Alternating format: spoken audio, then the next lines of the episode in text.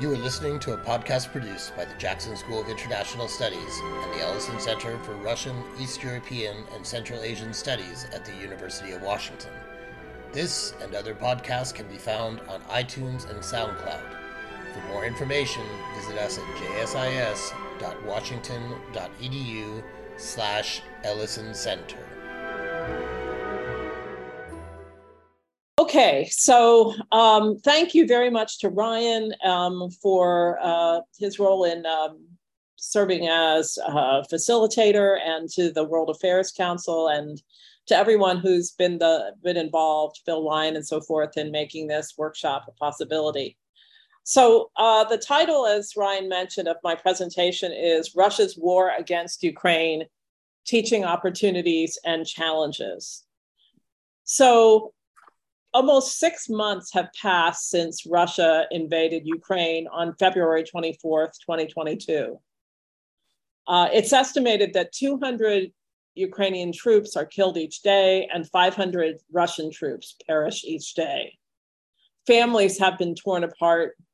Russians have used rape as a weapon of war. Children have watched unspeakable horror that will traumatize them for years, if not for life abandoned animals roam the streets. The war has raged for only uh, six months, which is not long compared to World Wars One and Two, let alone to the 30 Years' War uh, of 1618 to 1648. And uh, I would say that Americans' attention seems to be sagging. That's something of an impressionistic assessment but it's no longer always the top of the news, superseded, of course, by major events happening in our country. Uh, and on any given day, I myself might find uh, its horrors a bit too much to read about. So, given this context, does it even make sense to use the word opportunity in conjunction with teaching about a war so profoundly unnecessary and horrific? Perhaps not. Perhaps it would be better and more appropriate indeed to talk about our duty to teach about the war and about the intertwined yet separate histories of Ukraine and Russia. In fulfilling that duty, we have possibilities, uh, but there are also big challenges, and my presentation today is going to focus uh, especially on some of the challenges. I've been really glad to see that since the early days and weeks of the war, uh, teachers were bringing uh, the war and Ukrainian and Russian history uh, more and more into the classroom. The, United, the New York Times has some excellent materials, uh, resources for educators. Um, I sent to the workshop organizers uh, resources from uh, the Illinois Civics Hub. So there's tremendous um, uh, resources out there. And it's been heartening to, to see uh, that uh, there's been more and more teaching about Russia and Ukraine and the former Soviet Union, uh, because it's my sense that after 1991, after the collapse of the Soviet Union, teaching about Russia and the Soviet Union uh, declined somewhat. I guess there was no more need to quote unquote know our enemy or less of a pressing need. So it's heartening to know, I estimate, that many more elementary and secondary school students now know what NATO is. You'll have presentations, or you have had presentations today on NATO. Uh, they might know something more about Russian, about NATO's expansion after 1991, and they might just be able to find Ukraine and Russia, and who knows, maybe even Kazakhstan uh, on a map.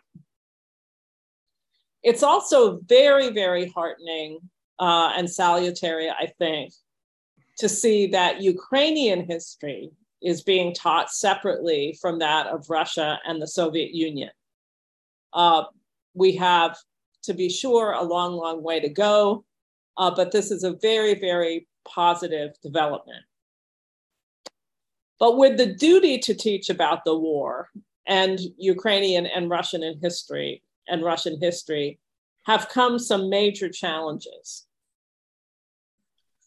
So, one of the challenges is the tenacity of myths or, at best, partial truths about Russia.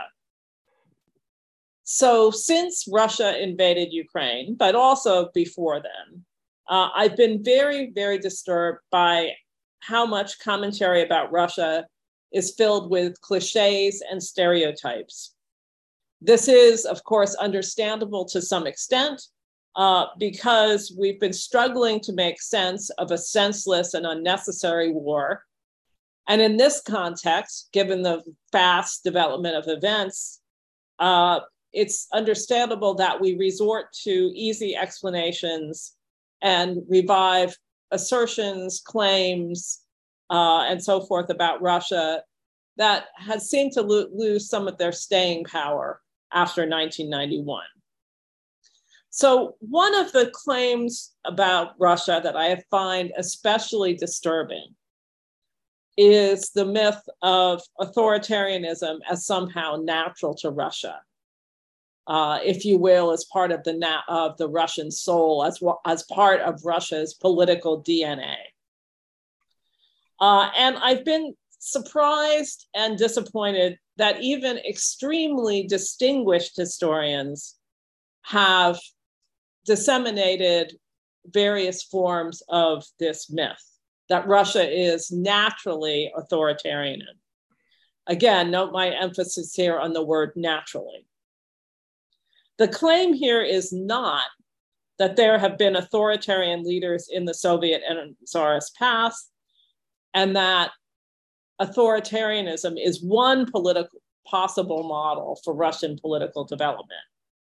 Rather, the claim is that this is the default uh, setting, so to speak, for Russia, for Russia's political organization. So one of the, sorry, uh, one of the historians who I whom I was particularly surprised to find um, making such claims is Stephen Kotkin, uh, historian at Princeton University, a prolific biographer of Stalin. He's now published two out of the three volumes um, in his trilogy. He's also the, import- the author of a very important book on the Soviet collapse and a very influential book that he published in the mid 90s on uh, Stalin's showcase city, uh, Magnitogorsk and its centrality to Soviet industrialization. So I greatly, greatly admire Professor Kotkin's work. I know him um, pretty well. I went to graduate school with him. And I would venture to say that I wouldn't be a his Soviet historian today without his example of defecting from Central European history and moving into the Russian and Soviet field and learning um, Russian in graduate school uh, at Berkeley. So I'm really just taking uh, his claim here as an opportunity and really, again, a duty uh, to talk about some of the problematic ways in which Russia has been depicted, uh, especially, not only, but especially uh, since Russia invaded Ukraine at the end of February. Perhaps you um, heard or read the interview that he gave to David Rem- Remnick, uh, the journalist David Remnick, uh, back in March. Uh, I believe that the, the interview was published in the New Yorker. It was everybody was talking about it, and many colleagues I talked to had uh, great praise for it. And indeed, there are many excellent points that he makes um, in the interview, and he's extremely knowledgeable about uh, Russia and the Soviet Union and world affairs more generally. But when I saw that he uh, made the statement that's before you, uh, I was stunned and very, very disappointed. So I'm going to, going to read it. I, I, I will read it, but I won't be able to inject his New York slash New Jersey accent. Uh, so, what we have today in Russia is not some kind of surprise.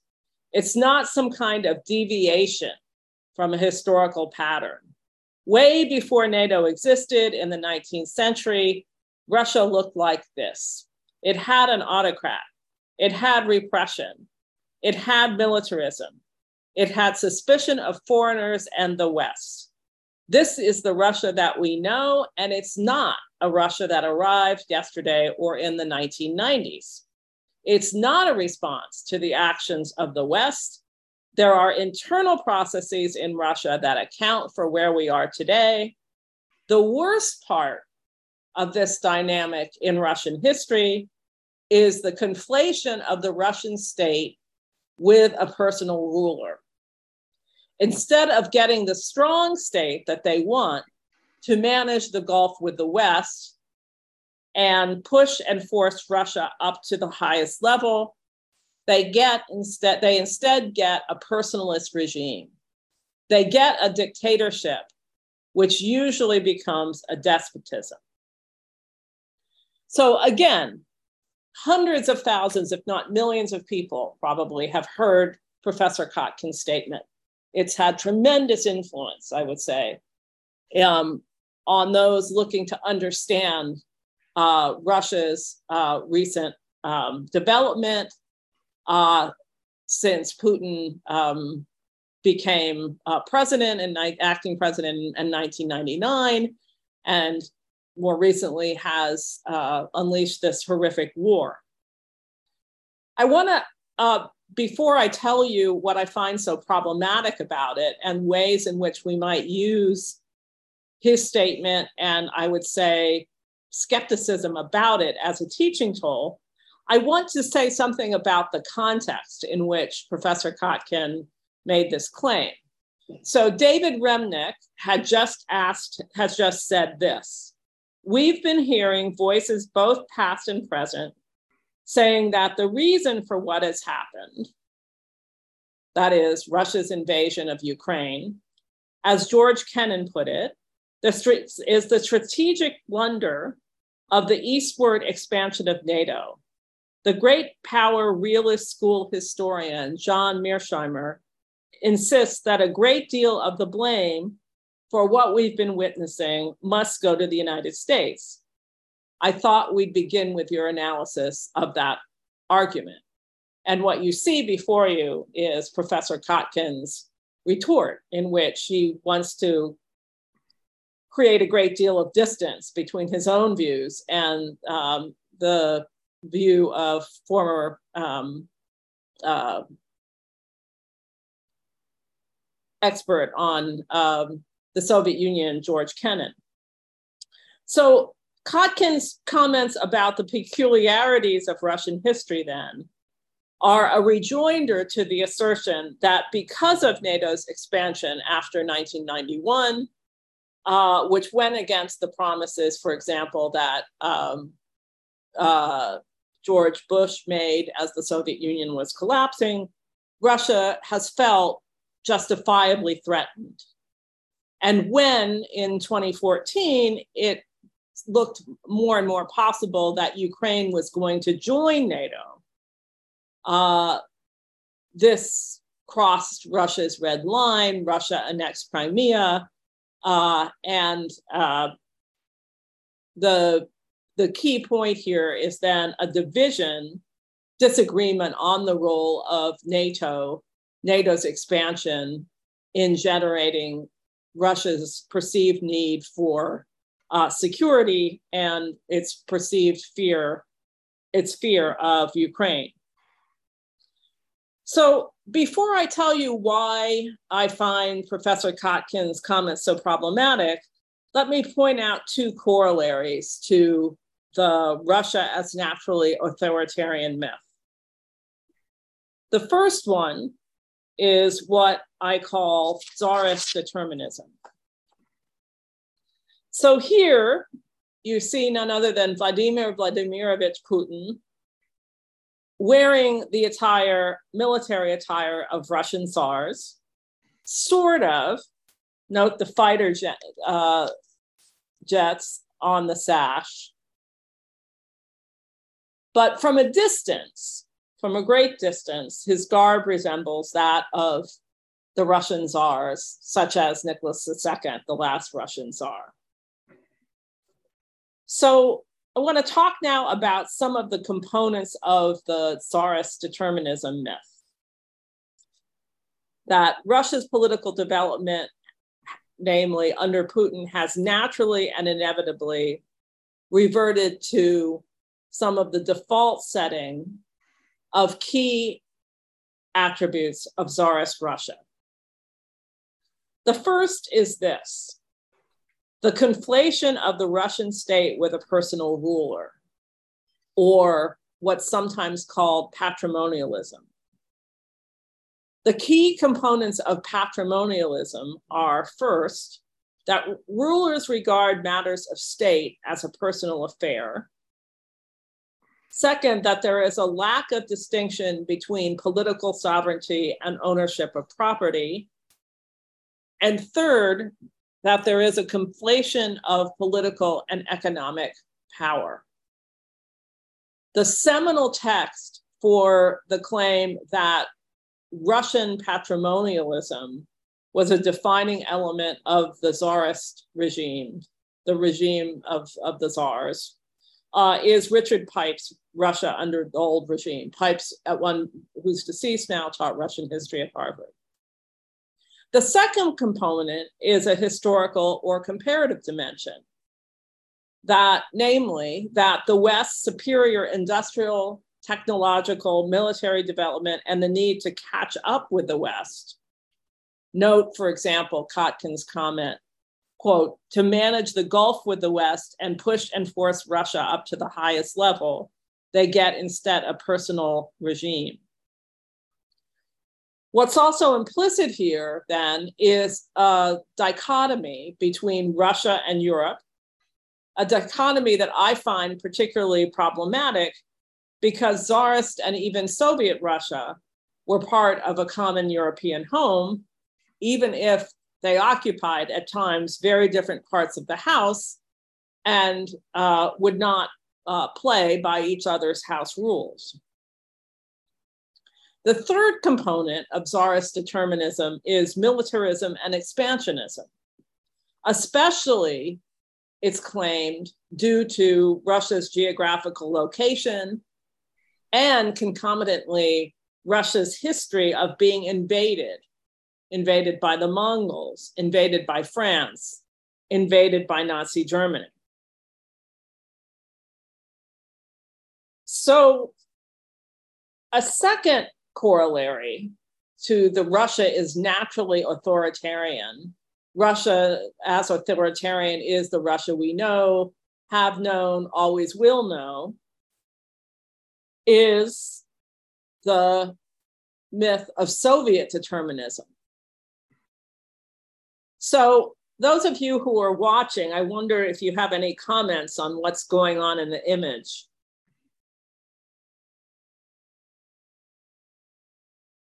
within the uh, red square. No pun intended here. They've superimposed part of Putin's face on Stalin's. Right, right. Take your pick. Either Putin is being superposed upon Stalin, or Stalin is being imposed upon Putin. Um, but yes, that's that's exactly what's going on. And so the implication then is what? Say that they're similar yeah that they're similar that you know that putin might be kind of stalin redux that it's inevitable if you want to kind of read between the lines that it's inevitable that's that putin would have taken on many of stalin's characteristics. Uh, and so this uh, image that you see before you um, is the um, kind of lead image uh, for an article by another biographer of Stalin, um, Simon Sebag who wrote an article in the New Statesman uh, a few weeks after uh, Russia invaded Ukraine, uh, in which he actually creates a rather complicated assessment of to what extent Putin is reincarnating one might say, uh, key elements of Stalin's rule and Stalinism. So the argument for Soviet Soviet determinism is this: that under Putin, Russia has naturally and inevitably reverted to the default setting of key elements of Soviet political culture. That you know, even if you haven't studied the Soviet Union much, you probably associate with the Soviet Union, especially with Stalin's uh, regime: tyranny, repression, fear, control of the media. Uh, the key component of the explanation for why uh, Putin and how Putin has revived and, and necessarily, inevitably revived those elements of Stalin's rule is that uh, the Soviet security apparatus was never really demolished after 1991, after the Soviet collapse. Putin was, as is well known, was a former KGB officer kind of mid-level KGB officer who was in Dresden and uh, East Germany at the time of the Soviet collapse. And Putin, as pointed out, has become, over the course of his leadership, uh, increasingly reliant on the uh, post-Soviet, on the Russian security services, on the FSB.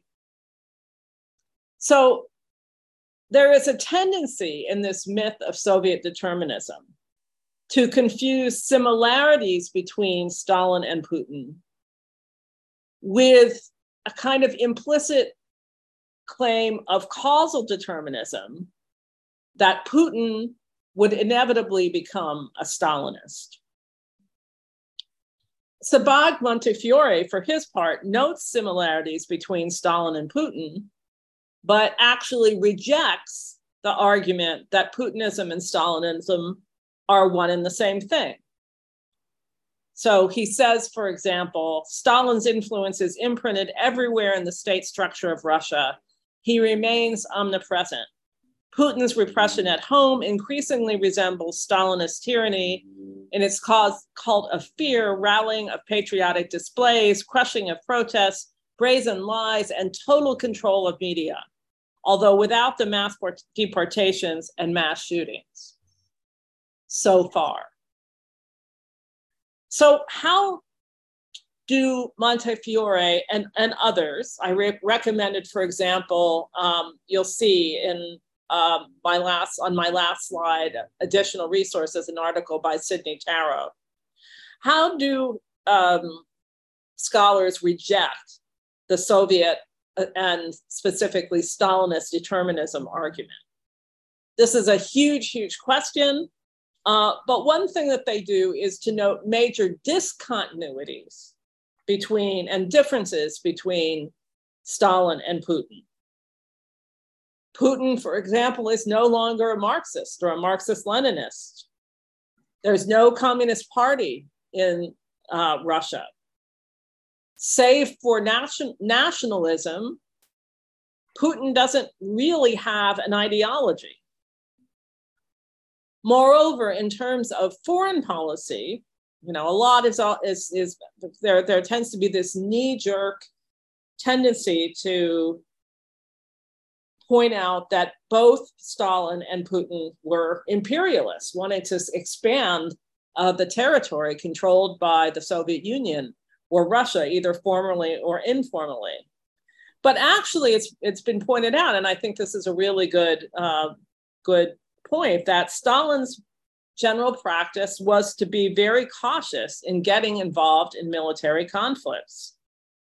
Uh, for example, uh, in the Korean War, basically was a proxy war in which the Soviet Union uh, relied on China and others to fight, especially when whenever there was a doubt that he couldn't win.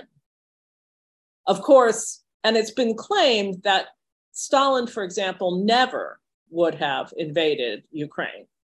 Who knows? You know, we can we could spend hours, days uh, debating that.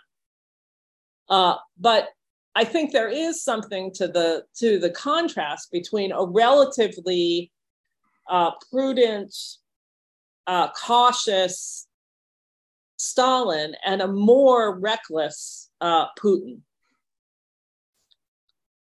So now that we've examined the Russia as naturally authoritarian myth and its corollaries, uh, let's put it under a microscope.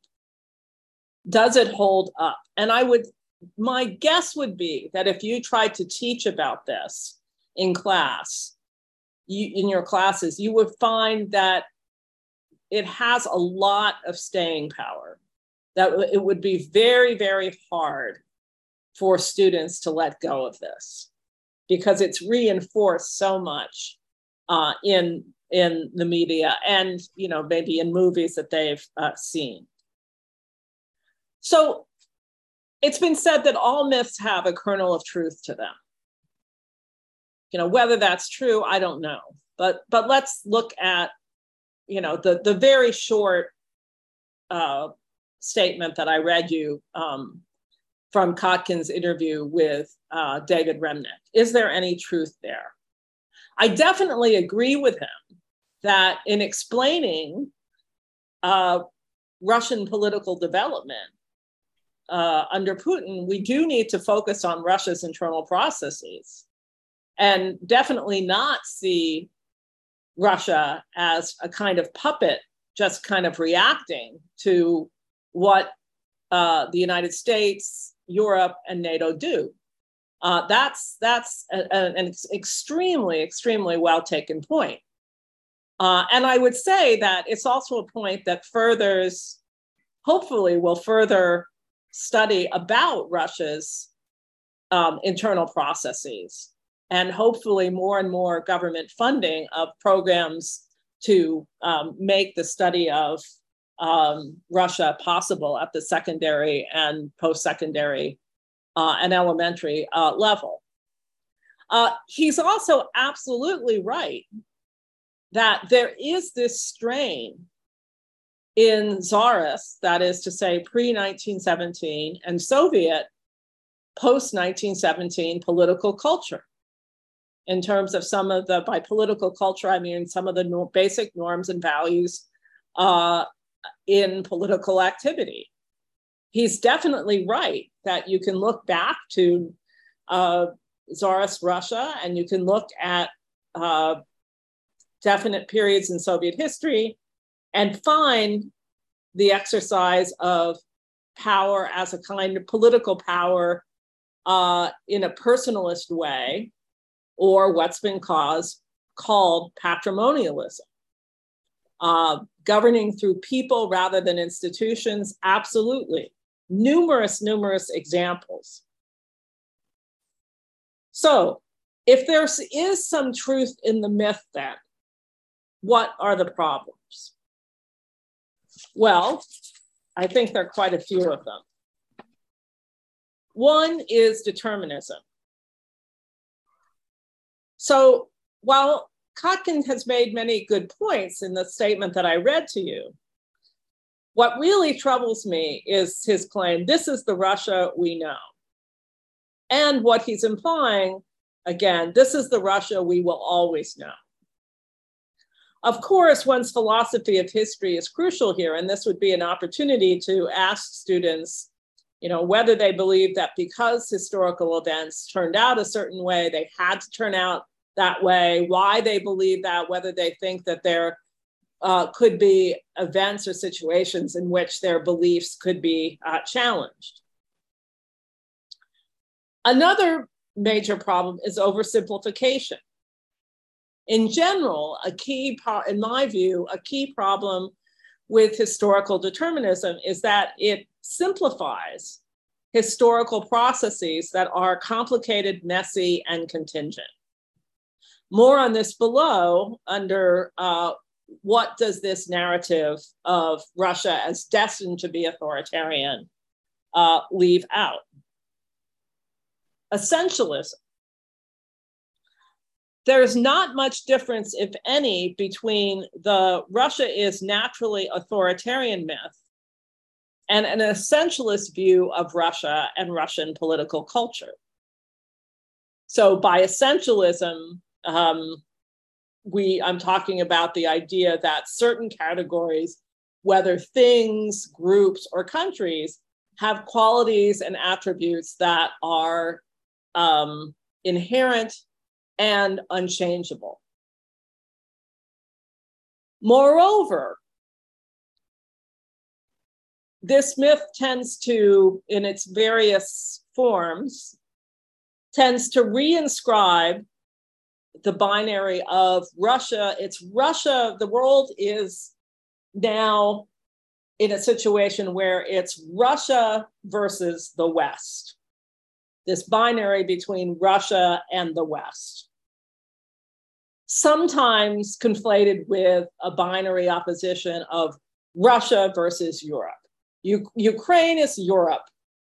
Russia is not Europe.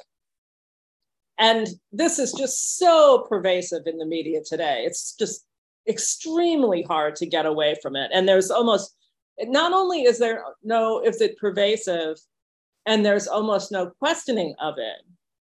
To question it at this point, it seems to me, would be to probably be accused of being soft on Russia. So, why is it problematic? Even if we get away, even if we don't go into all the, the, the nuances of Russian and Soviet history about ways in which, and, and, and kind of marshal arguments about why Tsarist Russia was part of Europe, about, you know, what the, about, say, the Soviet project's debt to the European Enlightenment. Why is this problematic? Re- well, reinscribing the Russia versus the West narrative, which Professor Kotkin and many other distinguished historians, political scientists, and journalists have done, uh, is actually repeating the narrative the claim, the binary that Putin want, himself wants to use to stoke militarism and legitimize his rule. This is precisely the worldview that Putin has. The West is against us. The West has been more and more against us over the last 20 or so years.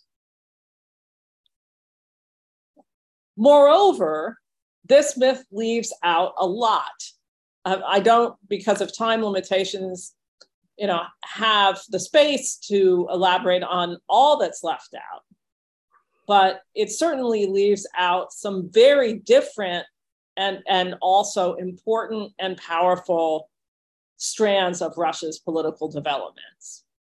Uh, one of which, for example, is reform from above, in reform that to some extent limited um, czarist power and prerogatives under Alexander II. It leaves out Russian liberalism in the late 19th and early 20th century, weaker than in the West to be sure, but it's there. It leaves out dissidents and human rights in the Soviet period and the ways in which uh, Soviet dissidents drew upon um, knowledge of Soviet law and Western legal norms, sorry for repeating that Soviet versus the West dichotomy, they are an example of what not to do in class. And it also really leaves out Gorbachev, who um, dispensed with the a great deal of the militarism of the Soviet period, uh, used the rhetoric of Europe as the common European home in which the Soviet Union was part of. Uh, and, you know, presided over a period in Soviet history of democratization launched from above. Then another um, perspective is that of, you know, thinking comparatively. So it could be useful to point out to students the cases that the cases of Germany and Japan remind us that it's possible for countries to break with authoritarianism, even when it's been a central part of their historical and political development. There's there there's nothing that there really are no uh, un, unchangeable default settings of political development.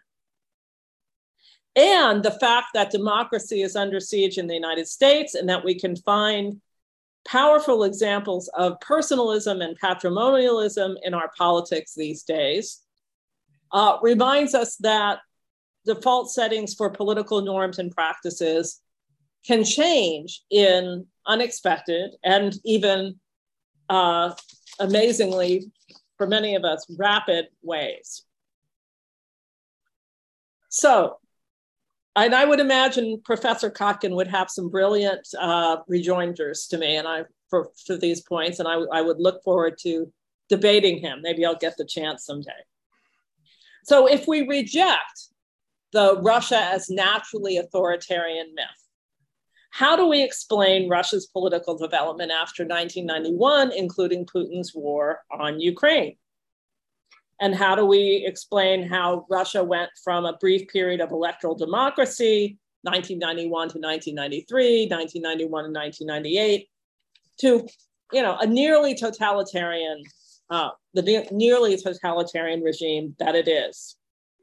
I'm not going to answer this question. That's a different presentation. But what I would reject, of course, is the Russia as naturally authoritarian myth and the corollaries that I just gave you. Um, this would be a great time to introduce, you know, questions with students about the importance of contingent factors, chance factors, uh, such as the major global financial crisis in 1998, uh, and it would be, it's also a time to point out that um, the transformation that Russia has gone through has occurred at a time uh, in which globally we've seen uh, the proliferation of what's been called competitive or electoral authoritarianism. That is to say, um, political systems in which, yes, there are elections, but they're marked by an uneven playing field based on formal and informal rules that put up barriers to participation, um, abuses of power by the state apparatus for maximizing incumbent votes, electoral fraud, and so forth.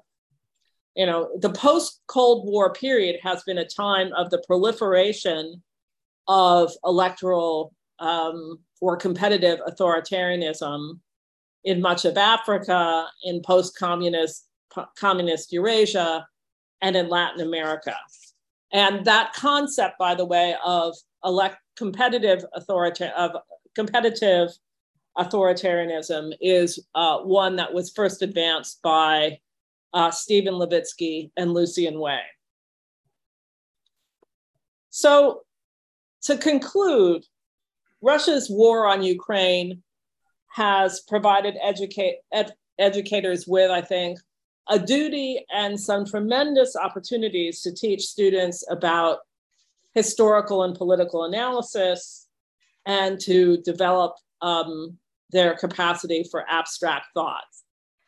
Um, it strikes me that the issues that I've raised here uh, are so you know so contentious that it that it would be a good idea to to um, approach them perhaps by having carefully structured debates. Um, I remember a debate I had in fifth grade that still, you know, you know, echoes in my mind, and I realized that this is that these, you know, where we live in a polarized world, and that having debates is perhaps a risky and stressful experience. But I think any time in which, when teaching about Russia and other parts of the world, that you can uh, bring in conversation, diff- different points of view, uh, that's a very, very positive thing.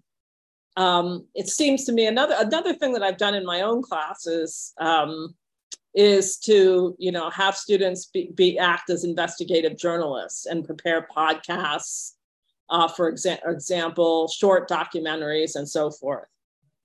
So, and I'm sure you have lots of creative ideas for how to teach some of this uh, material or the other uh, issues that you're learning about today.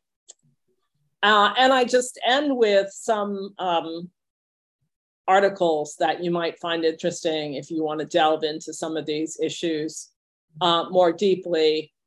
And um, I can also send around uh, to the organizers uh, one more piece, the article by Levitsky and um, Lucan Way that I mentioned. So that's what I have to say today. And I really thank you for your um, attention.